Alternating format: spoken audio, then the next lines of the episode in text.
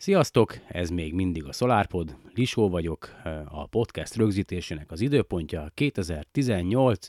január 14-e. Kezdjünk! Where did we come from? How did the universe come into being? We are the product of a grand evolutionary sequence, cosmic evolution.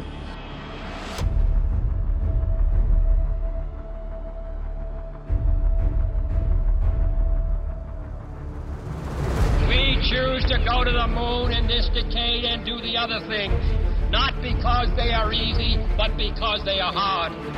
Ignition sequence start. Six, five, four, three, two, one, zero. All engine running. Liftoff. We have a liftoff. 32 minutes past the hour. Liftoff on Apollo 11. It's one small step for All man. clear. We got a roll program.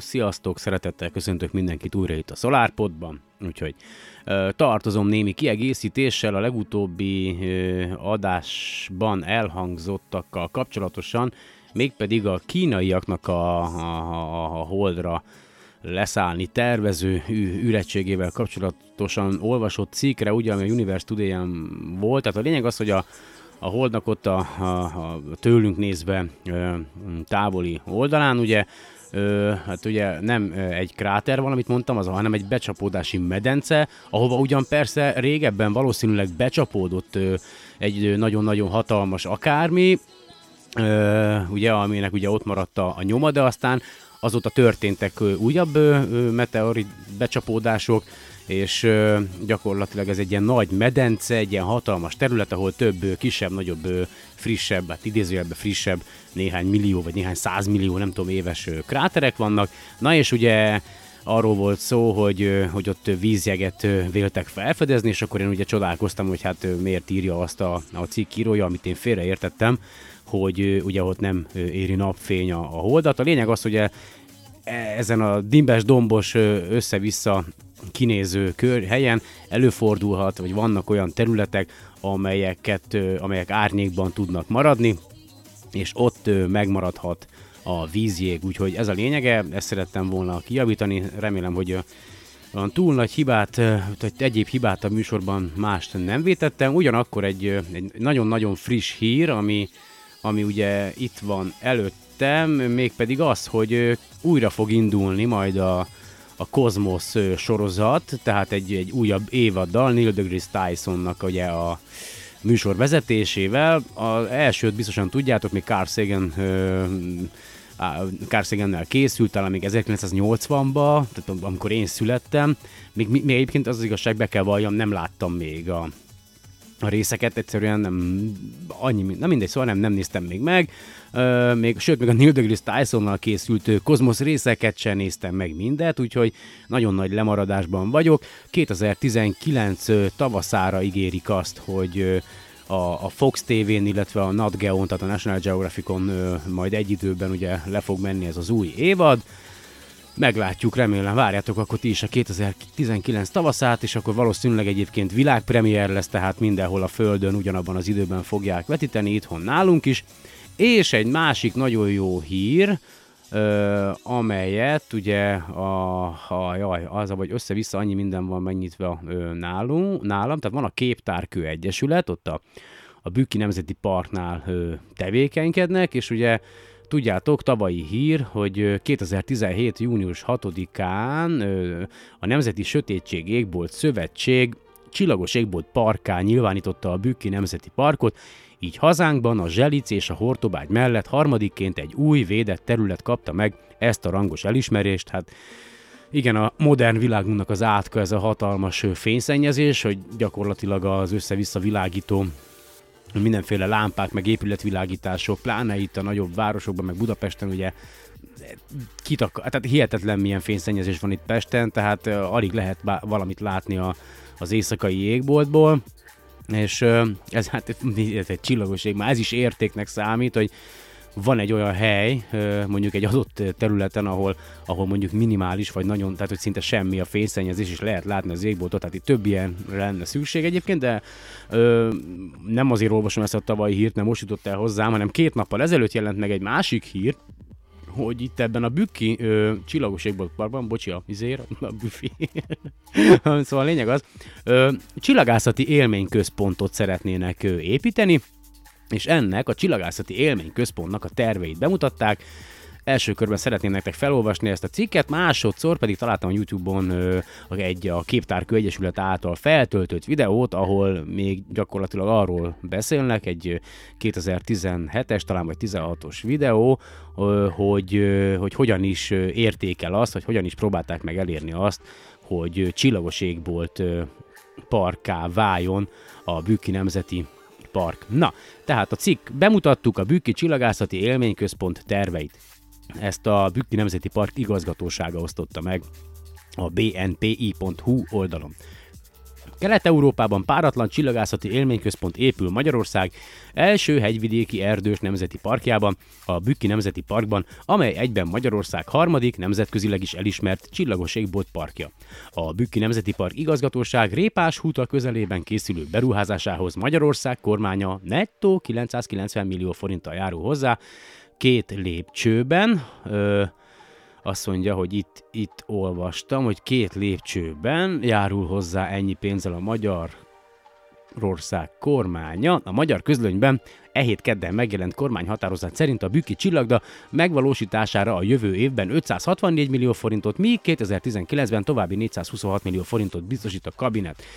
Meglátjuk, hogy mi lesz ebből egyébként, hogyha belegondoltok abba, most csak egy ilyen saját gondolat gyorsan, hogyha a budapesti planetáriumnak a felújítási, modernizációs költségei olyan kb. 3 milliárd forintot tesznek ki, akkor el tudjátok képzelni, hogy egy ö, komplett csillagos égbolt parkba belepumpált ö, 900 milliós, hát kb. 1 milliárd forintos támogatás két részletben, ugye, az Hát mekkora részét fedezheti a költségeknek? Én nagyon bízom benne egyébként, hogy ez nem csak egy kampányfogás, nem csak egy ö, tudjátok, hogy mindegy, szóval, tehát, hogy, hanem tényleg valóban ö, ö, meg fog ez valósulni, én nagyon bízom bennem, de akkor fo- folytatnám a, a cikket. A Bükki Nemzeti Park, mely egyben Bükki Csillagos Égbolt Park is kiváló lehetőségek nyújt a csillagászati megfigyelésekhez. A Bükki csillagda olyan Közép-Európában is egyedülálló attrakció lesz, melynek eredményeképp mérhetően javulnak az égbolt, mint kulturális és természeti örökségünk bemutathatóságának feltételei. A tudomány, élmény, interakció hármasának központja állítá- központba állításával nappal és éjszaka is olyan egyedülálló élményben részesülnek a látogatók, amely hazánkban csak itt lesz elérhető. Az épület 700 négyzetméteres alapterületen várja majd a vendégeket. Az interaktív, több generációt egyszerre megszólítani képes Bükki csillagda szórakoztatva vezeti be a látogatókat a csillagos égbolt csodáiba majd egyszer, ha elkészül. Az épületben helyet kap egy állandó interaktív kiállítást fizikai és csillagászati témájú, az emberi szem számára látható és láthatatlan fénykísérletekkel, zárójelben ultraibolya infravörös tartományban, hologramok és lézerek segítségével, zárójel bezárva, például rovar szemszimulátor, sötét szoba, ultraibolya fényel fényfestés, fluorescens oldatok, kémiai átalakulások, hűtőkör, hőkép visszaadás, hőkamera, lézerharc éjjellátó segítségével, UV-lézer, elemi részecskék láthatóvá tétele. Aztán interaktív meteorit kiállítás, mikroszkópok segítségével tanulmányozhatóak lesznek a meteoritok, meteorit simogató várja majd a vendégeket, sztereó és polarizációs mikroszkópok alatt vékony csiszolatok megfigyelésére nyílik lehetőség, és egy Európában egyedülálló holdi meteorit is bemutatásra kerül. Egy 50 fős befogadó képességű, hazánkban egyedülálló technikai és műszaki színvonalú 3D-s, 8 méter átmérőjű kupola átmérőjű, 4 projektoros digitális planetárium várja majd az érdeklődőket, amelyben a félgömb alakú vetítő felületen az égbolt látványában különleges, mozikban nem tapasztalt 3D-s élményben lesz része a látogatónak. Egy csillagvizsgáló kupola is lesz távcsövekkel, kamerákkal, egy 50 cm-es átmérőjű főteleszkóp mellett napmegfigyelő és egyéb távcsöveket helyezünk el. A látogatók saját szemükkel figyelhetik meg az égbolt csodáit, és biztonságosan figyelhetik meg a napot, zárójelben, azon napkitöréseket, fákjamezőket, ö, flereket, napfoltokat, zárójel bezárva, vagy akár tudományos felfedezéseket is tehetnek. A távcső interneten keresztül is vezérelhető lesz, meglátjuk. Aztán még egy pont, az 5D univerzumban, tehát idézőjelben, VR, tehát virtu- való, virtuális valóság, sisakos, exkluzív élmény várja majd az igazán különleges élményre vágyókat a virtuális valóság segítségével, amelyel élményszerű utazást tehetünk a világűrben a fénysebesség élményének megtapasztalásával.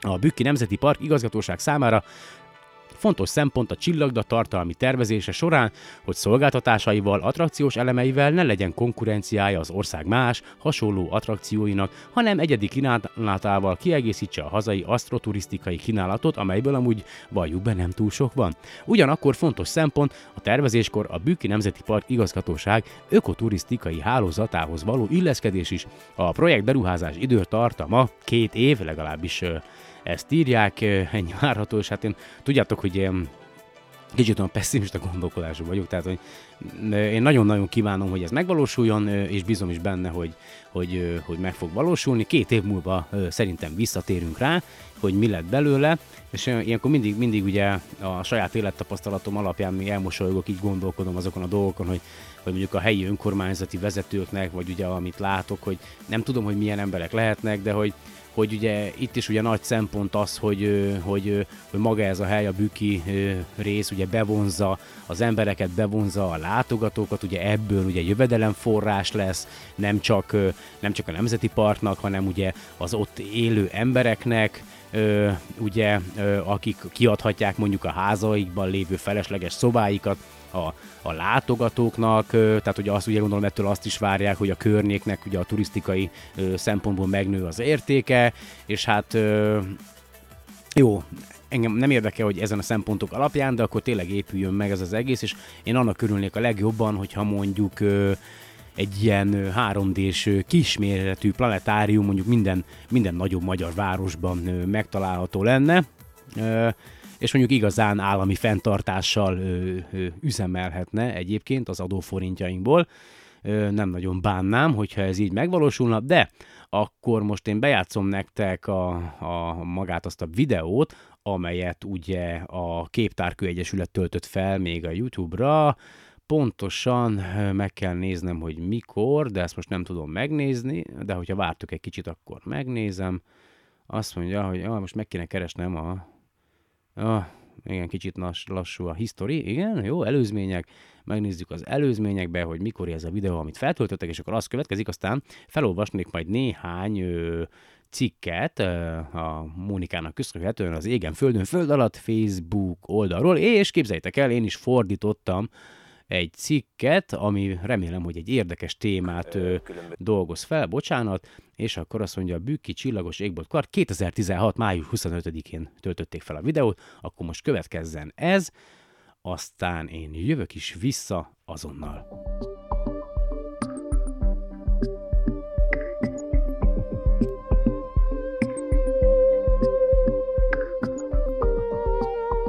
Földünk egyike a tejútrendszer nevű spirálgalaxis 100 milliárdnyi bolygójának. Korong alakú csillagvárosunkat csak belülről láthatjuk, ahol a csillagok legtöbbje egy halvány, felhőszerű sávot alkot, mondáink fényes csillagösvényét, amely az egész éjszakai égbolton átível. Ez a tejút. A galaxis korongjából oldalsó irányban a tejúton kívül látszó csillagok jobban elkülönülnek egymástól, hogy a Földről látható csillagképekbe rendeződjenek, melyek az embereket évezredek, az állatokat évmilliók óta segítik a tájékozódásban. Mindez az emberi észsel alig felfogható világ, az ebben rejlő természeti érték és egyben kulturális örökség egyre kevesebb helyen látható, az éjszaka sötétségét fényárba fordító települések terjeszkedése és érthetetlenül pazarló világítási szokásaink miatt. A fényszennyezés az a jelenség, amikor túlzó módon a horizont síkja fölé világítunk, világító testjeinkkel, például templomok, különböző épületeknek a megvilágítása, de nagyon komoly problémát jelent az egyszerű utcai lámpáknak a nem átgondolt elhelyezése, illetve azokkal való világítás.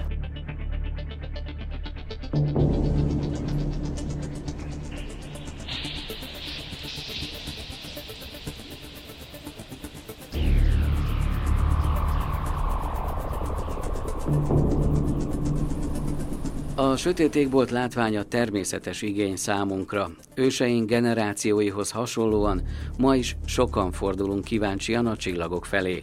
Ezt ma már csak a városoktól távoli területeken tehetjük meg.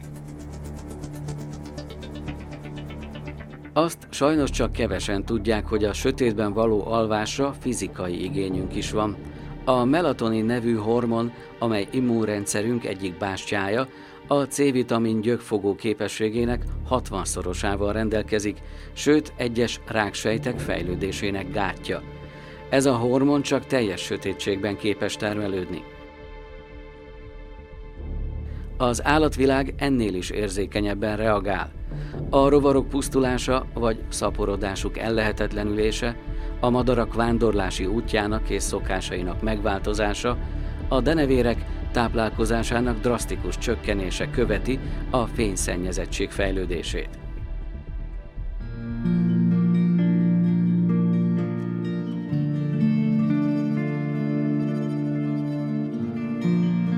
A Bükk hazánk egyik olyan nagy kiterjedésű területe, ahol sikerülhet megőrizni az éjszakai égbolt látványát és természetességét. A Kaptárkő Egyesület 2014. augusztusában indított egy projektet, melynek célja, hogy a Bükkben, a Zselic és a Hortobágy után hazánkban harmadikként csillagos égbolt park létesüljön, ami hosszú távra biztosítja, hogy az égbolt csodái zavartalanul megfigyelhetőek maradjanak. A projektünkkel azt szeretnénk elérni, hogy a Bükki Nemzeti Park, amely eleve egy védett természeti terület, egy újfajta védelmi kategóriába kerüljék, aminek az lenne a lényege, hogy itt később ne, ne lehessen olyan világító testeket telepíteni, amelyek fölfelé világítanak, ugye a horizon síke fölé, ezáltal fényszennyezést okoznak. A Nemzeti Park fényszennyezettség mérését azt halszemoptikákkal végeztük, illetve egy speciális eszközzel, amelynek az a neve, hogy Sky Quality Meter, vagyis az égboltnak a minőségét mérő eszköz.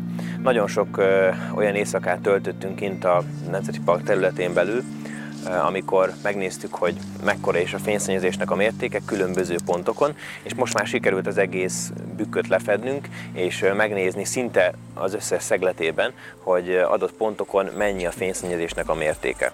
A nagyvárosoknak a hatása az eléggé erőteljesen látszik, például Miskolc, vagy akár Egerre gondolok, ugye a két megyeszékhely, viszont van még nagyon sok olyan helyebbükbe, azt mondhatom, hogy a közel 90%-a olyan a védett területnek, ahonnan gyönyörűen meg lehet még figyelni az éjszakai boltot. Az Egyesület vállalta, hogy a kiválasztott területen meglévő fényszennyezést néhány korábban használatban levő lámpatest cseréjével demonstratív céllal csökkenti. Az új világító eszközök ezentúl csak azt a területet világítják meg, amire valóban szükség van, így nem okoznak fényszennyezést, ráadásul az energiaigényük is sokkal alacsonyabb. Igen, itt ezek a lámpatestek voltak, ugye ezek fényszennyezést okoznak, ilyen izzók voltak benne, ezek 40 wattosak, a ledesek, most már pedig csak 5 wattos fogyasztásúak összesen. Ahhoz, hogy a Bükki Nemzeti Park elnyerje a Csillagos Égbolt Park címet, a Nemzetközi Sötét Égbolt Szövetség felé egy olyan anyagot kell felterjeszteni, amelyben a fényszennyezés csökkentésére tett lépéseken túl igazolni kell, hogy a terület a látogatók számára nyitott, tehát alkalmas csillagászati bemutatók tartására, valamint el kell készíteni az itt működő világítótestek leltárját. A Bükk egyetlen belterülettel is védett települése Répás Huta. Az egyéb, a Bükki Nemzeti Parkkal határos települések olyan völgyekben fekszenek, amelyek eléggé lecsökkentik a fényszennyezést ahhoz, hogy a Csillagos Égbolt Park cím elnyeréséhez megfelelő mérési adatok szülessenek.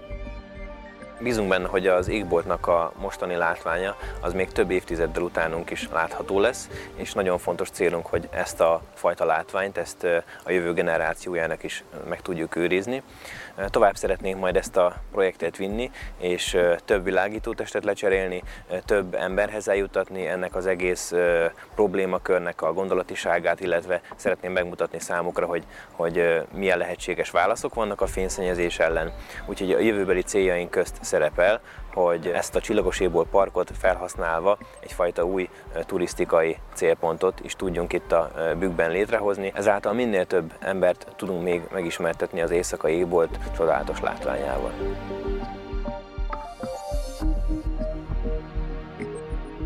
És én kívánok nektek a továbbiakban is nagyon, de nagyon, de nagyon sok sikert. Ahogy látom, ugye kezd valóra válni az, amiért dolgoztatok, illetve dolgoztok, hiszen két nappal ezelőtt, vagy három nappal ezelőtt megjelent ugye a hír, úgyhogy ennek nagyon örülök, és ha már fényszennyezésről volt szó, akkor Lendi Gyebnár Mónikának köszönhetően ugye az Égen Földön Föld alatt Facebook oldalon van itt néhány érdekes hír, amit szívesen felolvasnék. Az egyik pont fényszennyezéssel kapcsolatos, hát nem úgy, ahogy ti gondolnátok, vagy ahogy gondolnánk, hanem mégpedig úgy, hogy a fényszennyezés segítheti a nyugat-nílusi láz terjedését. A nyugat-nílusi láz szúnyogok terjesztette fertőzés, amit 1999-ben regisztráltak először az USA keleti partján, majd igen gyorsan elterjedt az egész országban, több ezer embert betegített meg, zárójelben 2000 halálos áldozat volt, zárójel bezárva, és még ennél is sokkal nagyobb tömegű madarat ítélt halára. A vírus elsősorban madárbetegség okozója, azonban ha a beteg madárból vért szívott szúnyog utána emberen is táplálkozik, akkor az ember is megfertőződik. Az emberi fertőzés esetén influenza-szerű alaptünetek mellett hasmenés, bőrpír, illetve néhány esetben a végzetes, gerinc és agyvelőgyulladás is kialakul, de szövődményként még szívizomgyulladás, májgyulladás vagy hasnyálmirigy gyulladás is előfordulhat. A betegség hazánkban is jelen van, évente egy 20 esetben találkoznak a fertőzéssel, de könnyen lehet, hogy az enyhébb lefolyásúról ki sem derül, hogy nyugat-nílusi láz, így a szám lehet ennél nagyobb is. Az ember mellett a lovakat és a kutyákat is megbetegíti a vírus. Egy új kutatás eredménye alapján a fertőzés meglepő támogatót kapott, a fényszennyezést. A kutatás eredménye alapján azok a madarak, amelyeket megfertőzött a vírus, kétszer olyan hosszú ideig maradtak fertőző képesek, ha éjszaka fényszennyezésnek vannak kitéve. Ö, és ha, igen, ha már itt ugye a, a, a fényszennyezés, ugye a videóban is elhangzott, hogy az a, micsoda, mi fejlődik éjszaka, az a stero, stero, terotomin, vagy sterotomin, vagy micsoda? Amikor alszunk, jó minden, mert nem, nem hallgattam meg a videót még egyszer, tehát hogy van egy anyag, ami ugye, ami éjszaka, amíg alszunk a sötétbe képes csak ugye, ugye termelődni, és gyakorlatilag az immunrendszerünk re ugye nagyon hatása van, de mindjárt meg, na jó, most megállok, és akkor meghallgatom a videónak ezen részét, aztán azonnal jövök. Na jó, nem vágom ki. Melatonin, a másik, amit előbb mondtam, az, az a boldogság hormon, ugye az a, hát a, a, a, a hát izé után, tudjátok, a nem érintkezés után, amikor boldog vagytok. Na szóval, de akkor folytatom Mónikának. Ugye imádjátok, nem, hogy nem vágom ki, ugye? Na, ezen is, nem mindegy.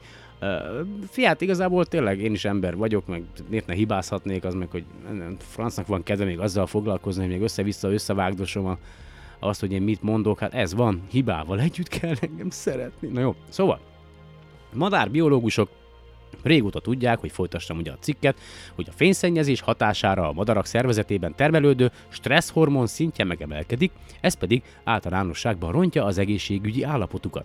A kutatók ebből kiindulva 50 házi verében végeztek kísérletet. A vírussal fertőzött madarak felét éjszakára sötétben hagyták, a másik felük viszont félhomályban töltötte az alvásra szánt időt. Mindkét madárcsoport esetében figyelték a vérükben jelenlévő vírusok számának változását, illetve a stresszhormonok szintjét is. Mindkét csoportból ugyanannyi madár lett beteg a fertőzés hatására, és ugyanúgy körülbelül 50%-os arányban pusztultak el. Azonban a túlélők közt az éjszakát sötétben töltők Vérében csupán fele annyi ideig volt jelen a vírus, vagyis a fényszennyezésben alvók kétszer hosszabb ideig maradtak fertőzőképesek. A madarak immunrendszere általában két nap alatt olyan alacsony szintre csökkenti a vírusszámot, hogy azt szúnyog csípéssel nem tudják már továbbadni ezt követően. A fényben alvó madaraknál ez a szakasz négy napra nőtt. A stresszhormonok szintjében ugyan nem volt eltérés a vizsgálati időszakban, más hormonokat pedig nem mértek, de feltételezhetően a melatonin, hál' Isten, igen, itt is megemlíti, jó van, feltételezhetően a melatonin termelésében a fény miatt szintén bekövetkező változás okozhatta a gyengébb immunválaszt a madaraknál, akkor valószínűleg több, mint valószínű, hogy ez nálunk is így van, úgyhogy mindig próbáljatok meg sötétben aludni, ezért nem jó a három műszak, amiben én dolgozom, hát ezért se. Ja, úgyhogy ja, Zárójelbe teszi még Mónika, hogy a felboruló melatonin termelés az embernél is számos betegség kialakulásához járul hozzá, ennek is köszönhető többek közt az éjszakai műszakban dolgozók nagyobb esélye számos súlyos betegségre. Ezt nem olvastam el, ezt most csak azután olvastam el, hogy én is mondtam, zárójelbe zárva. A kutatók ebből arra következtetnek, hogy a fertőzés a városok fényszennyezett régióiban valószínűleg jobban terjed, a tovább fertőző képesen maradó madarak és az őket megcsípő szúnyogok okán, így az emberi megbetegedések száma is nagyobb lehet városi környezetben. A kutatásról a Society for Integrative and Comparative Biology zárójelben interaktív és összehasonlító biológiai társaság zárójel bezárva éves konferenciáján számoltak be a madárbiológus és járványtani szakemberek. Hú, remélem, hogy jól ejtettem ki angolul. Nagyon-nagyon szépen köszönjük Mónika, és a továbbiakat is köszönni fogom. Na, már szóba került ugye a legutóbbi adásban a kínai űrállomás, ez a Tiankung, Tiankung, Tiankung, Tiankung, Tiankung, Tiankung 1, azt mondja, hogy Kína azt állítja, hogy még mindig irányítható az űrállomásuk, át akkor vigyétek magasabb pályára! Na szóval, az el... Hú, most déjà volt. Na mindegy. Az elmúlt hónapokban folyamatosan úgy tudtuk, hogy a kínai, már nem funkcionáló űrállomás a Tankung 1 irányíthatatlanná vált, és így a légköri, légköri elégések ideje helyá és nyitott kérdés már az utolsó pillanatokig. Egy friss kínai nyilatkozatban azonban a Kína ügynökség vezető mérnöke azt állítja, hogy eltúzottak voltak a VMR, meg szerint a ügynökség elvesztette a irányítás a űrállomás felett. A szakember, a szakember január 7-én a kínai állami kiadású Tudomány és Technológia nevű lapnak nyilatkozott, és azt mondta, hát persze, hát a kínai kiadású újságnak nyilatkozott, minden rendben van, minden rendben van. Na szóval, Tudomány és Technológia nevű lapnak nyilatkozott, és azt mondta, hogy az űrállomást folyamatosan figyelik, és az ügynökség és a visszatérését az idei első fél évben tervezik, érted? hát ez baromi jó hogy eddig mindenki azt mondta, hogy majd a pályája alapján majd izé körülbelül márciusban belép a légkörbe, de mi tervezzük, hogy akkor fog belépni. Azt is mondta, hogy az ügynökség az űrállomás pályaadatait rendszeresen közé teszi. A legutóbbi ilyen adat a december 17 és 24 közti hétről került nyilvánosságra, és ez alapján a Tenkung 1 minden probléma nélkül az irányát tartva járja a 272,6, illetve 300,4 kilométeres pályát. Hangsúlyozta, hogy a visszatérést úgy irányítják, hogy az véletlenül se kerülhessen emberlakta terület fölé, bár a jármű valószínűleg teljesen eléghet a légkörben, ha mégis maradnak év darabjai, azokat szeretném én összegyűjteni. A kijelölt területen hullanak majd a felszíre. A nyilatkozatban kiemeli, hogy ki, persze kijelölt területen hullanak felszíre, érted? Te belép, kijelöltük a területet, űrállomás elkezd a légkörbe felhevülni, Szétrobban, marad néhány darab, ami nem égett el a légkörben, és aztán a darabok mondják magukban, hogy na, akkor most irány a kijelölt terület. Szóval, a nyilatkozatban kiemeli, hogy Kínának számos irányított visszatérésben volt már gyakorlati tapasztalata, részletesen elmesélte a lapnak, hogy miként történik az ilyen irányított légköri elégés. Azt is elmesélte, hogy voltak az űrhajózás történelmének olyan esetei, történ- igen, olyan történelmének olyan esetei is, amikor valóban kontroll nélkül hullott vissza a földre egy űrjármű, így például az amerikai Skylab.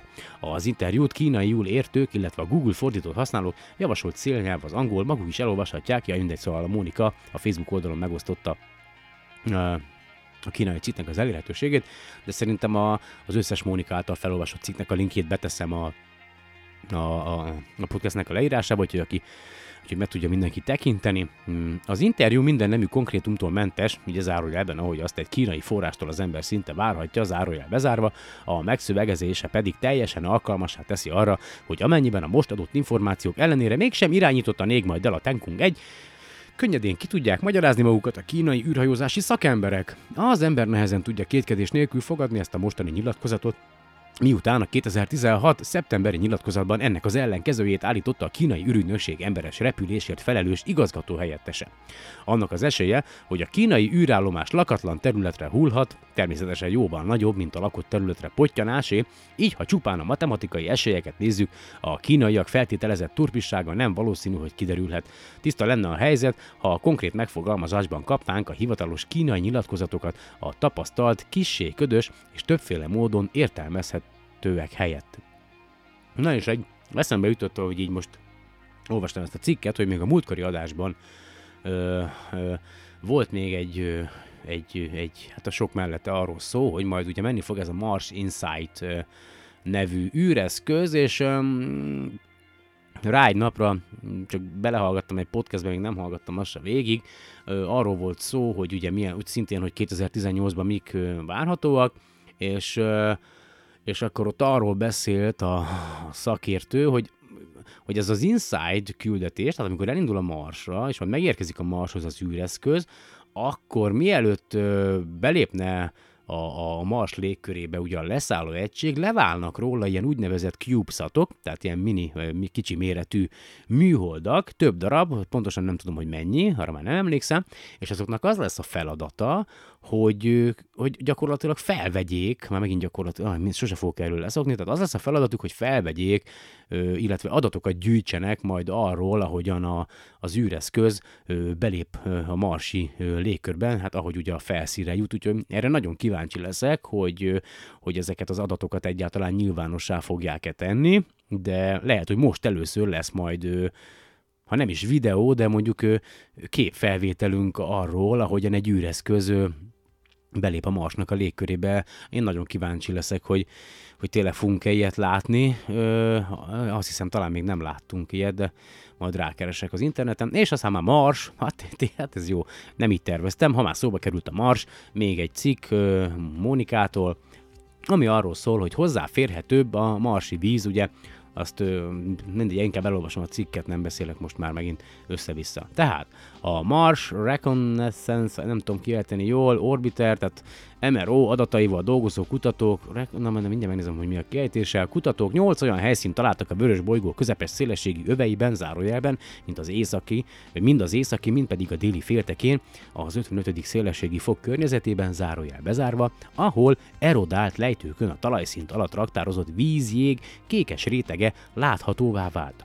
Az igen meredek lejtőkön meg, meglelt a korábbi mérési eredményekből már ismert felszín alatti vízjég magának a jégrétegnek a belső szerkezetéről és a marsi klíma múltjáról is árulkodik. A valószínűleg egykori havazásként földet ért, viszonylag tiszta, néhol 100 méter vastagságot is elérő jégréteget körülbelül 1-2 méteres, szintén egy kevés jéggel összecementálódott poros sziklás réteg zárja el vagy le. A meredek lejtőkön az így feltáruló jég a jövőbeli zárójelben akár robotos, akár emberes zárójel bezárva marsi küldetések számára szükséges vizet is könnyebben hozzáférhetővé teszi. A vízből a marsi légkör nagy részét kitevő széndiokszid segítségével előállítható mind az ember számára nélkülözhetetlen oxigén, mind az űrjármű számára üzemanyagként használható metán. A felszín alatti, sekélyen elhelyezkedő jégréteg a Mars mintegy harmadán jelen van, ezt keringő szondák korábbi méréseiből felismerték már, és a meredek lejtők helyeinek köszönhetően a jégréteg három dimenzióban is, és részleteiben is láthatóvá vált. A lejtők jegének megismerése előtt azonban nem lehetett tudni, hogy a felszín alatt csak a talajszemcsék közé fagyott rögökben, vagy konkrét jégrétegként van-e jelen a víz, és az se volt nyilvánvaló, hogy milyen mélyen és mennyire vastag rétegben találják majd meg. Azt egyelőre nem tudni, hogy miként a, keletkeztek a meredek szírt falak, de annyi igen valószínű, hogy amikor a vízjég rétege szabaddá válik, a lejtő lassan hátrálni is kezd a feltárult jég sublimációja miatt. A lejtők és a bennük láthatóvá vált jég megismerését követően az MRO három marsi év során is ismételten ugyanazon helyeken fényképezett, és ebből derült ki, hogy az előző fotókhoz képest miként változik a lejtő. Láttak a lejtő leguruló méteres nagyságrendű sziklatömböket is, ebből következtettek arra, hogy a jég lassú fogyása során szabadulnak ki a sziklafalból, illetve magából a gletszer-szerű jégrétekből a kövek. A felvételek felbontása alapján nem vált láthatóvá, hogy milyen sebességgel hátrálnak a lejtők, azonban a sublimáció hatására kiszabadult kövek alapján úgy vélik, hogy minden marsi nyár néhány millimétert igen, néhány millimétert. Ezen becslésből azt is kikövetkeztették, hogy maguk a lejtők néhány millió éve nyílhattak fel, amennyiben a sublimáció a múltban is a maihoz hasonló mértékű volt. Zárójelben elképzelhető persze, hogy korábban a marsi klíma ingadozásaival a sublimáció mértéke is ingadozott, ezért a pontos kort nem lehet a jelen ismeretekből levonni, zárójelbe zárva. A jégrétek felszín alatti mélységét a nyolc különböző lejtőfalon nem egyformának látják, azonban a valós eltérések mellett az ez adódhat abból is, hogy a lejtők hátrálása során a felszínről származó poros törmelék részben eltakarta a feltárult jégréteget. A szírt falak hasonlóak a gletszerek csupasz végződéseihez, és a kutatók reménykednek abban, hogy a jégrétekből a földi gletszer jégfuratokból kinyert adatokhoz hasonlóan majd a marsi klíma múltjáról tudnak részletes és időrendi információkat szerezni. A kékes jégrétek több, kissé eltérő vastagságú szintből áll, és valószínűleg sok egymást követő szezon során hóként rakódott le, majd összetömörödött, és később a szél portakaróval fette be. Hasonlóképp rétegzett a marsi sarkvidéki jégsapka is. Az, hogy a feltárult jégréteget jelenleg csak az 55. szélességi üvegből ismerjük, nem a legideálisabb helyszínt jelenti, hiszen a napenergiát használó felszíni küldetések ezen a szélességen a marsi tél idején nem kapnak elegendő fényt, így az igazi cél az lenne, hogy a most megismerthez hasonló helyszíneket keressenek a marsi egyenlítőhöz közelebb eső szélességi övegben is. Az viszont fontos, hogy a jégréteg igen kis talajmélységben található, így, ahol a lejtők segítségével feltárul, ott könnyen hozzáférhető is egyúttal. A kutatási eredményt a Science közölte január 12-én. Wow, wow, wow, wow, wow, ez fantasztikus. Na szóval. És akkor, ha már, ha már nem tudtam kiejteni megfelelően ezt a, ezt a szót, jaj, évgyűrűk, hullámok, ó, oh, hol vagy? Na, nézzük csak, azt mondja, hogy rekon... azt mondja, hogy rekon... Ah, megvan. Előkutatás, felderítő szonda, a szó jelentése felderítés, és azt mondja, hogy helyes kiejtése. Na. Reconnaissance. Reconnaissance. Ah, hallottátok ti is. Reconnaissance. Reconnaissance. Még egyszer. Reconnaissance. Reconnaissance. Na jó. Reconnaissance.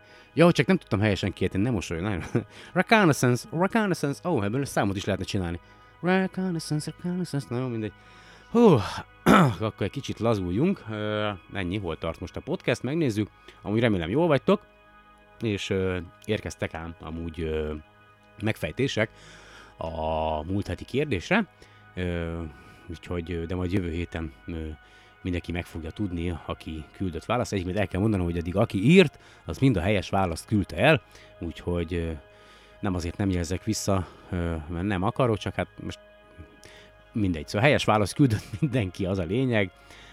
Köszönöm szépen azoknak, akik reagáltak. Ne tapsikoljál már egyébként. Tök jó, mert Ivet azért szereti, hogy felveszem a podcastet, mert ilyenkor normális vagyok. Amúgy elviselhetetlen vagyok jelenleg. Mostani, hát még jelenlegi állapotunkban, vagy állapotomban. De lesz ez még jobb is, meg hát rosszabb is, ahogy a öregszem, ugye? Attól függ, hogy az élet mit hoz. De amikor a podcastet veszem fel, ugye, akkor muszáj, hogy, hogy normális legyek. Meg egyébként szeretem is, még hogyha néha úgy, is, úgy érződik, hogy nem, de imádom, mert akkor nem csinálnám. Úgyhogy, de akkor most jön, jöjjön az, amit én fordítottam. Mindenki tud egy kis levegőt venni. Én is iszom egy kortyot a... Ú, nem mondom meg, hogy miből. Várjál.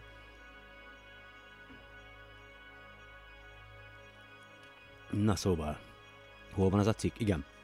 Mm, Ugye tudjátok, hogy vettem ezt a könyvet, a Zoomable Universe című könyvet, amelyet Caleb Sharf, vagy Sharf, igen, Sharf, Caleb Sharf írt, és aztán a napokban összefutottam egy, egy cikkel az interneten, amit még szintén Caleb Sharf ö, írt, én ugye gondoltam, hogy ugye ír, könyveket ír, de ezek szerint ugye ö, rengeteg ö, cikket is ír, majd el fogom olvasni a, a, a cikkeit is, ahogy lesz energiám, de ö, a Nautilus ö, című oldalon, ami egy magazin is, amiről még szintén nem hallottam, valószínűleg egy tudományos magazin, annak van egy weboldala, és 2016. november 17-én megjelent egy cikk ö, Caleb Sharp írásában, aminek az a címe, hogy a, a fizikai törvény, mint ö, földön kívüli intelligencia, és ö, hú, szóval elolvastam, lefordítottam, nem tudom, hogy mennyire lesz tökéletes a fordítás,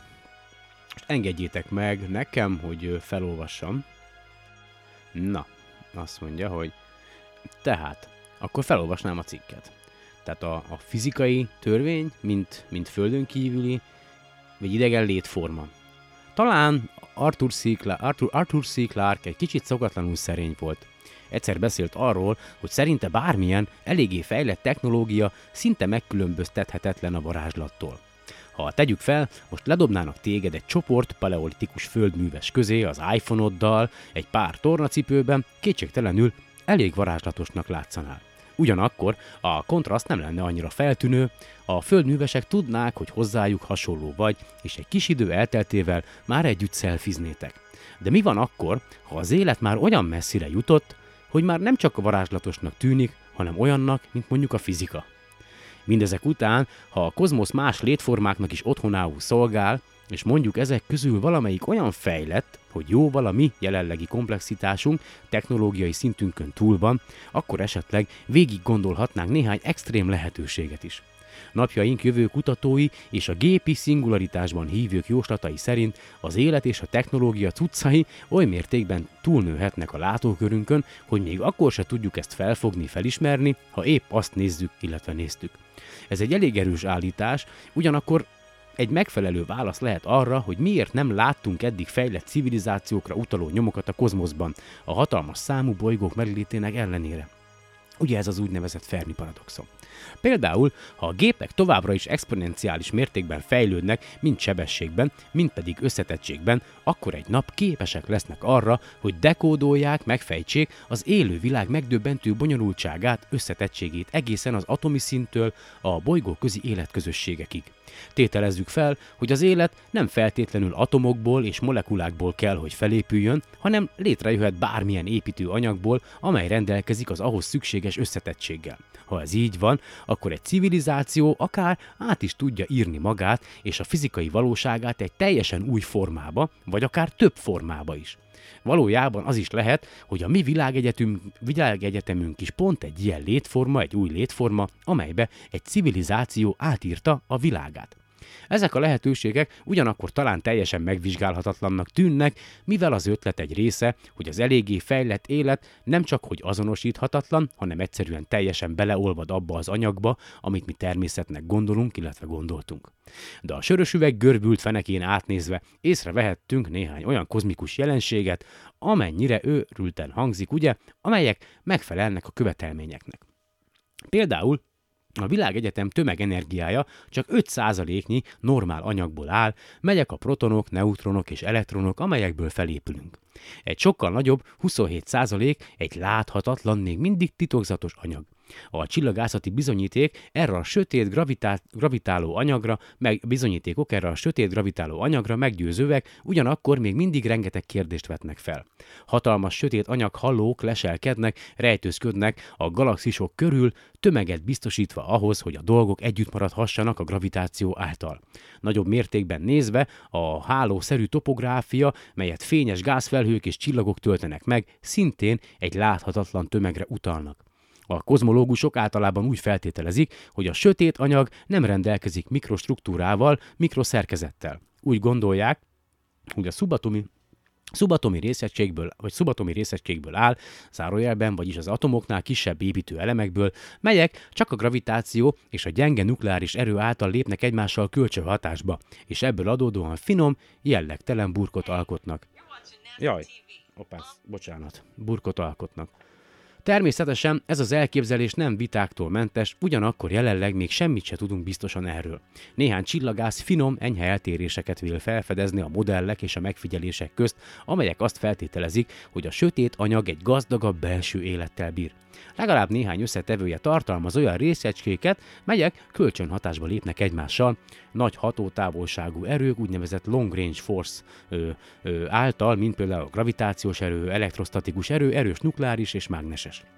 Ugyan számunkra sötétnek tűnik, viszont rendelkezik a fény számára megfelelő verziójával, melyet a mi szemünk nem képes látni. Ebben az esetben a sötét anyag valódi összetettséget tartalmazhat, és talán ez az összetettség, ahová az összes technológiailag fejlett élet jut egyszer, illetve talán ez az, ahol a legtöbb élet eddig is volt. Ugyan mi lehetne a legjobb mód arra, hogy megmeneküljünk a szupernova és a gamma sugárkitörések csúnya szeszélyeitől annál, mint hogy egy olyan formát vegyünk fel, amely immunis ellenálló az elektromágneses sugárzásokra. Töltsd fel a világod a hatalmas területre a sötét oldalon, és kész is vagy.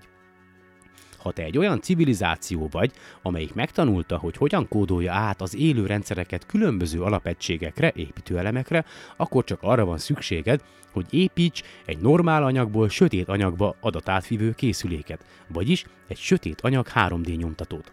Talán ezek az eltérések a modellekben és a megfigyelésekben nem csak az önmagukkal kölcsönhatásba lévő sötét anyagot jelölik, hanem egy olyan sötét anyagot is, amelyik mesterségesen van manipulálva, befolyásolva. Most lépjünk meg egyet ebben a gondolatmenetben, vagy lépjünk még egyet ebben a gondolatmenetben. Talán a normál anyag fura viselkedése, melyet a sötét anyag jelenlétének tulajdonítunk, egy teljesen más valamit jelent. Egy élő akármit, amely a saját céljainak megfelelően manipulálja, módosítja a látható anyagot. Egy valamit mindenképp érdemes ezzel kapcsolatban szem előtt tartani.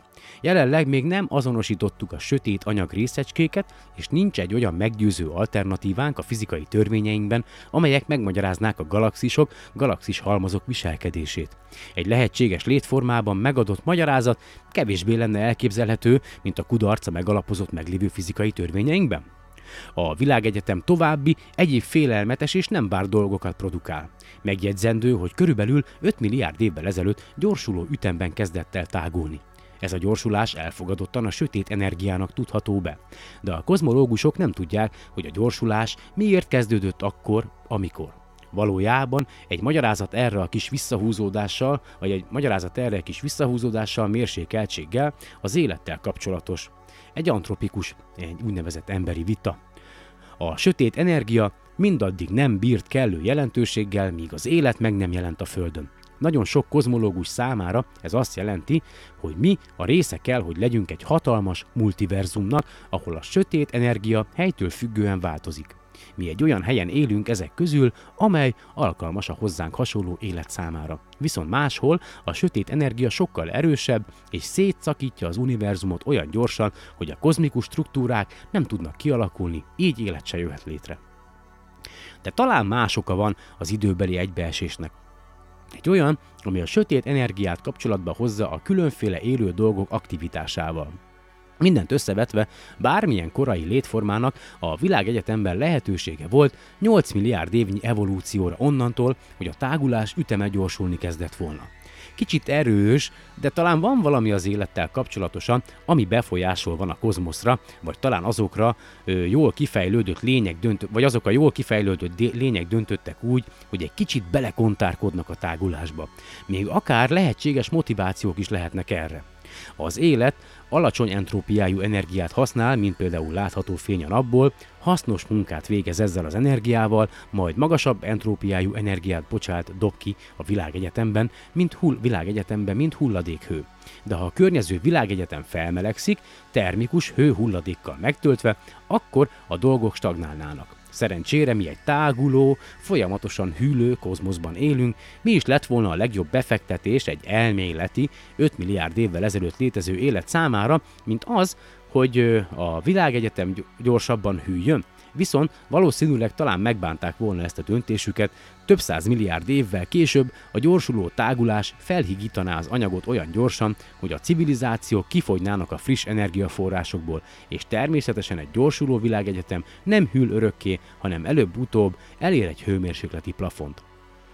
Egy ötlet a gyorsuló kozmikus tágulásra a quintessencia, a Higgs mező egyik rokona, amely keresztül hatol a kozmoszon. Talán egy nagyon okos életforma 5 milliárd évvel ezelőtt rájött, hogy hogyan aktiválja ezt a mezőt. De hogyan? Csípjetek meg, de ez egy igencsak elgondolkodtató ötlet, amely engem Freeman Dyson híres 1979-es munkáját juttatja eszembe, ahol arról értekezett, hogy a távoli jövőben az életnek milyen lehetőségei lesznek asztrofizikai méretekben értelemben.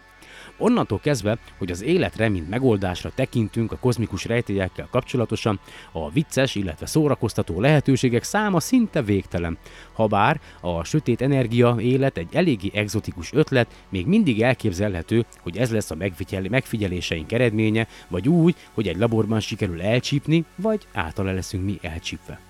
Akár arra a következtetésre is juthatunk, hogy képtelenek vagyunk felismerni a fejlett életformákat, mert annyira szerves és észrevehetetlen részei annak, amit mi természetes világnak nevezünk. Az élet arra vágyik valamiért, hogyha egy mód van rá, elkerülje a problémás pontokat, helyzeteket. Ha a lehetősége van rá, akkor mindig olyan utat választ, vagy utakat választ, amelyek a létezésére kevésbé veszélyesek. Nem, nem építed a fészked a leggyengébb ágra, vagy termelsz több biliárdnyi egysejtű klón, amíg valamilyen helyzetet biztosítékot nem teremtesz. Egy faj úgy csökkentheti a kockázatot, hogy szétszóródik, decentralizálódik és benépesít annyi területet, amennyit csak lehetséges. Ebben a kontextusban a hiperfejlett élet olyan utakat fog keresni, amelyek segítenek neki megszabadulni a fizikai kötöttségektől, maximalizálva a számát és a rugalmasságát. A kvantum birodalom erre jó lehetőséget kínál. A kozmosz már eléggé tömve van elektromágneses energiával. Napjainkban, bármelyik pillanatban folyamatosan minden köbcentiméternyi területen 400 a kozmikus háttérsugárzásból származó foton halad át. Együttvéve kevesebb energiával bírnak, mint az átlagos részecskék, mint például a protonok, elektronok, ugyanakkor jóval többen vannak.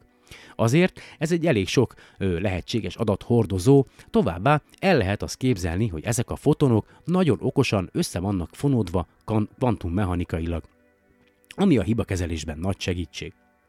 A fotonokban tárolt alapvető információkkal az élet egy eléggé nagy biztonsági mentéssel rendelkezhet, és még akár tovább is mehet úgy, hogy a csillagok által kibocsátott fotonoknak megmondja, hogy hogyan lépjenek kölcső hatásba a normál anyaggal.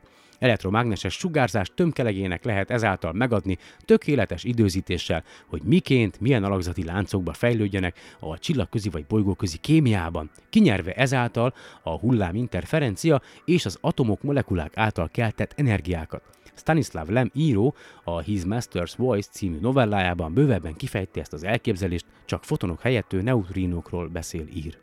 És végül Carl Sagan 1985-ös science fiction regényében, ezt valószínűleg lehet, hogy rosszul fordítottam a kapcsolatban, már nem ezt, hanem ami utána jön, a főhős egy földön kívüli javaslatait követi komplex számok tanulmányozásában, miután kiszámolt 10 a 20 mennyiségű helyi értéket, egy tiszta, mesterséges üzenetet fedezett fel a számokban. Más szavakkal, a világegyetem anyagának egy része intelligencia terméke, és talán az élet maga is. Ez egy nagyszerű és elgondolkodtató csavar egy könyvben, talán a hyper vagy hiperintelligens élet nem csak kívül létezik, hanem már most is körülöttünk van, beleolvadva abba, amit mi fizikaként érzékelünk. Egészen a részecskék és mezők alapvető viselkedésétől a komplexitásig és a tényleges megjelenésig. Más szavakkal élve, az élet talán nem csak az egyenletekben van, hanem az élet maga az egyenlet. Caleb Scharf, asztrofizikus, asztrobiológiai igazgató a Kolumbiai Egyetemen New Yorkban, és a Husenic.org alapítója, ami az emberi és gépi tudatvizsgáló ö, intézet. A cikk eredetileg a Nautilus Cosmos 2016 novemberi számában ö, jelent meg. Ja, 2016, akkor nem is tavalyi, akkor már sokkal régebbi. Ö, elég érdekes ö, volt ez a cikk, én úgy gondolom, és itt a végén ugye ö, ki nem mondva, ugye, hát, de, tehát, hogy érdekes, tehát, hogy ezért mondtam azt, vagy mondom azt annyiszor, oly sokszor, hogy a, azok az ismereteink, amelyek az Istennel kapcsolatosak, ugye, vagy amelyet terjesztenek még mindig a különböző egyházak, ha csak vagy legyen a kereszténység csak, hogy elavultak, és tehát, hogyha ha annyira akarunk valamit keresni, valami fel, tehát, hogy gondoljatok bele, hogy ez, ez, ez az elgondolás, hogy, hogy egy valaha itt a világegyetemben korábban létező élet egy olyan magas fejlettségű szintre eljuthatott, hogy szinte észre se vesszük azt, hogy, hogy itt van, amikor gyakorlatilag itt élünk benne. Ez maga lehet a megoldás arra, amit ugye úgy neveznek, hogy Isten, tehát nem tudom pontosan. De ez nagyon-nagyon érdekes, és az is lehet, hogy, hogy mi annak a civilizációnak, ha tényleg létezik egy másik másik síkon, vagy én nem is tudom, hogy másik mértékben, vagy egy má, teljesen más formában, valószínűleg lehet, hogy nem tudunk egymásról, lehet, hogy ők se tudnak rólunk, vagy a fene se tudja. Hát ha így van, persze, ez ugye mind csak gondolkodás, mind csak elmélkedés, és akkor így a, a podcast végére egy másik dolog, ö, ugye hamarosan majd, hát hamarosan, még egy öt év, azt hiszem, de el fog készülni a nagy ö, Magellán ö, teleszkóp, egy földi teleszkóp, és itt már tényleg nem volt kedvem fordítani, így egy 2017. november 15-i cikket. Olvasok fel, HVG a forrás, már épül a gigateleszkóp, ami megválaszolhatja a nagy kérdést, egyedül vagyunk-e a világegyetemben, ugye, és a brazil, koreai és amerikai szakemberek évek óta dolgoznak a Giant Magellan teleszkópon, az óriás Magellan teleszkópon, vagyis rövidítve GMT-n ami nevéből is adódóan nem az az otthoni erkére kitehető fajta. A GMT ugyanis a világ legnagyobb teleszkópja lesz majd, 7 darab, egyenként 8,2 méter átmérőjű tükörrel szerelik fel, amely fénygyűjtő felülete összességében egy 24,3 méter átmérőjű tükörnek felel majd meg, ami összesen 368 négyzetméternyi területet fed majd le. A több milliárd dollár- dollárba kerülő eszköz tízszer élesebb képet ad majd, mint a Hubble űrteleszkóp valamikor 2023 környékén, amikor a tervek szerint üzembe helyezik az első tükröt, szeptember 20-án indítottak, indították útnak Csillébe, a Carnegie Intézet Las Campanas Observatóriumába. Azt mondja, hogy Patrick McCarthy, a GMT Organization elnöke szerint a teleszkóppal olyan dolgokat is felfedezhetnek majd a világűrrel kapcsolatban, ami eddig rejtve maradt a tudomány előtt, számolt be róla az Engadget. A szakember szerint a teleszkóp segítségével az eddigieknél sokkal jobban megfigyelhetjük a távoli csillagok körül keringő földszerű bolygókat, azok összetételét, földrajzát, hogy van-e rajta víz, ami végül segít megválaszolni a legnagyobb kérdést, egyedül vagyunk-e az univerzumban. Az összeszerelés azért is tart ilyen sokáig, eredetileg 2021-ben üzemelték volna be a teleszkópot, mert a tükrök elkészítése hosszú éveket vesz igénybe, a lencsék csiszolását számítógép vezérli, aminek tűpontosnak kell lennie ahhoz, hogy később a teleszkóp is megfelelően működjön.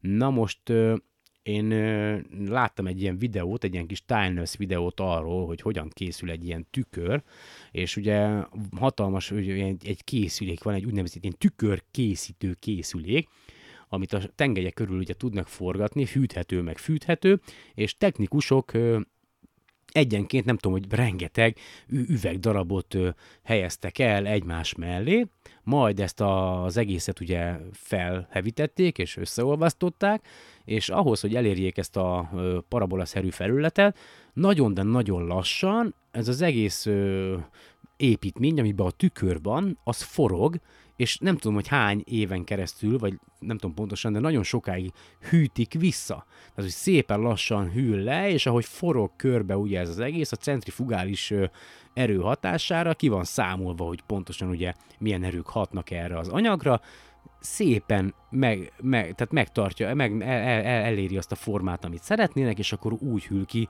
ebbe a formába ez a maga a- az egyik ilyen, ilyen gyakorlatilag tükör, főtükör. És a másik dolog, amit még tudok talán fejből, hogy a, a segédtükrök, ugye úgy van, hogy hat ilyen ha összesen 7 tükör lesz, lesz egy középen, meg 6 körülötte, és a középső tükrön lesz egy, egy luk, akkor ugye lesz segédtükrök lesznek, ö, amelyek adaptív optikával ö, rendelkeznek, ugye ezt tudjátok azt jelenti, hogy ö, ezek a ö, tükrök képesek lesznek arra, hogy a légkör, a földi légkörnek a zavaró hatásait ö, ö, gyakorlatilag, már megint gyakorlatilag mindegy, szóval képes lesz, le, képesek lesznek arra, hogy a földi légkör zavaró hatását ö, kiküszöböljék, és akkor hát gondolom rengeteg egyéb érzékelőt lehet majd a, a távcsőhöz illeszteni, és ha már így nagy Magellán teleszkóp, akkor ugye kicsit angolozzunk is. Én azzal köszönök el tőletek a mai podcastre, hogy bejátszok egy ilyen 6 perces videót amely végül is a Magellán teleszkópnak mondhatni, hogy a készítéséről szól, némi információt tartalmaz, és ö, igyekszem akkor jövő héten jelentkezni. Azok, akik írtak megfejtést, illetve majd még írnak megfejtést, mindenféleképpen megpróbálom jövő héten szombaton értesíteni őket arról, hogy hogy nyertek-e könyvet, ugye Fejes Zsolt ö, Csillagfény mellett című könyvét, viszont én jövő héten éjszaka dolgozom, éjszakás vagyok, vagyis hát ugye, ami most következik hét a podcast rögzítéséből is, lehet, hogy hétvégén is kell mennem, úgyhogy lehet, hogy nem fog készülni vasárnap adás, viszont a nyerteseket mindenféleképpen fogom értesíteni, és el fogom tőlük kérni a, a címet, hogy hova is küldhetem majd a magukat, a, a könyveket. Én a mai napra megköszönném a figyelmeteket, ha bármilyen kérdésetek van, akkor írjatok solarpod2016.gmail.com anyagot is küldhetek, még így is logok Péternek egy, egy beszámolóval, de az valószínű majd a következő podcastben lesz. Úgyhogy az adást megtaláljátok Soundcloudon, soundcloud.com per SolarPod, van Facebook oldal is, facebook.com per SolarPod, meg egyébként szinte az összes ilyen online rádiósugárzó platformon megtalálható a SolarPod Podcast, iTunes-on is, úgyhogy köszönöm nektek a figyelmet most is, és remélem, hogy még sokáig együtt leszünk majd. Na jó. Sziasztok, legyen kellemes hetetek, remélem, hogy minél hamarabb újra találkozunk.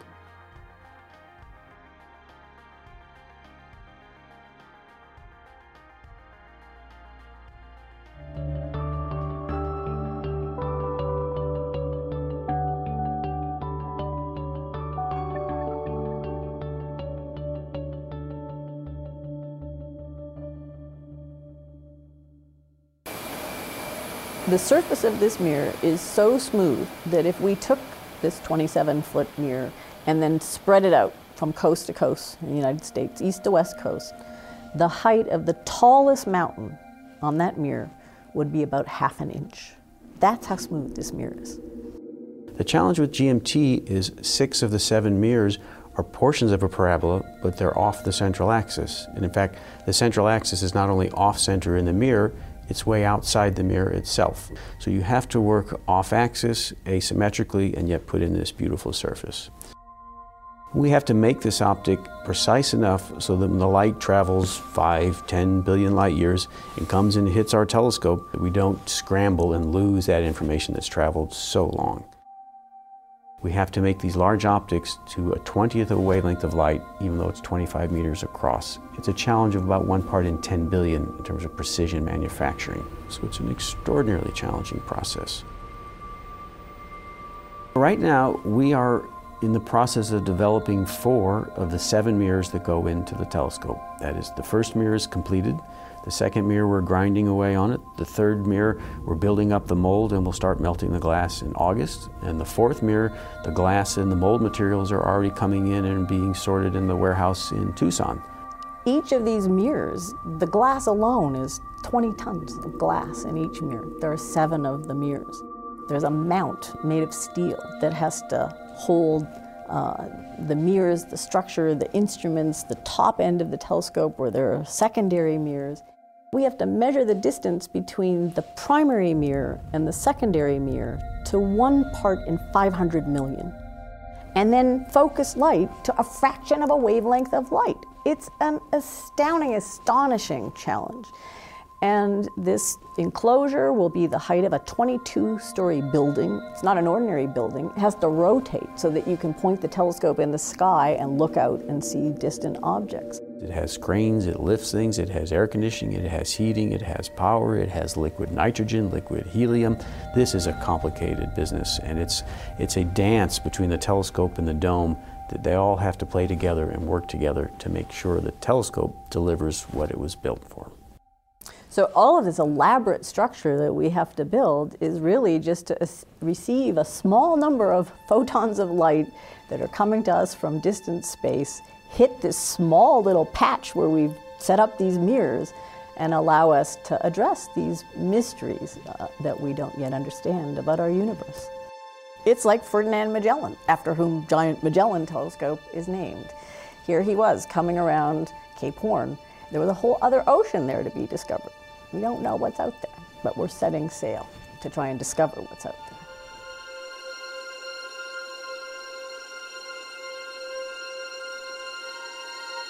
We've learned in recent years, sort of the past couple of decades, that massive black holes are common, and in fact, almost every galaxy has a giant black hole at its center, and extraordinarily enough, there seems to be a roughly constant fraction of the galaxy's mass in the black hole.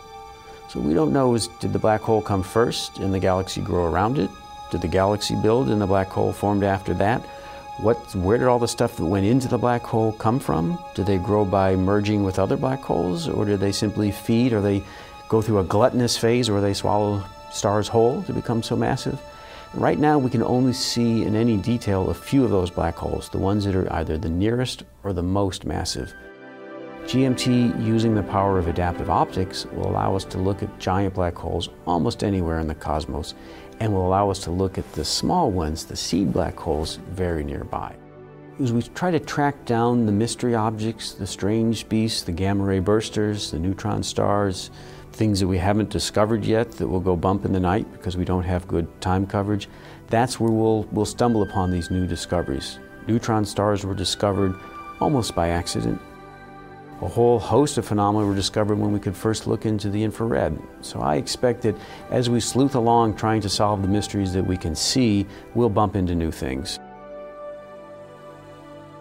We are only beginning to scratch the surface, the tip of the iceberg, in learning about planets. How do planets form? Are there other planets in addition to Earth that could have life on them? Right now we have faint images come from the Hubble Space Telescope taking the deepest pictures of the sky that have ever been taken. And we only see faint little smudges. Giant Magellan Telescope will have 10 times the resolution of the Hubble Space Telescope and the ability to take spectra of these most distant objects. We will witness directly the first galaxies forming, the first supernova forming, the first black holes forming, and see how the universe that we're living in now, that we see so directly, came to be. We're now embarking on a new adventure. We're building a telescope that's larger than any in existence. We don't know what discoveries await us, but that's part of the excitement and the challenge of building this new, new project, this new telescope.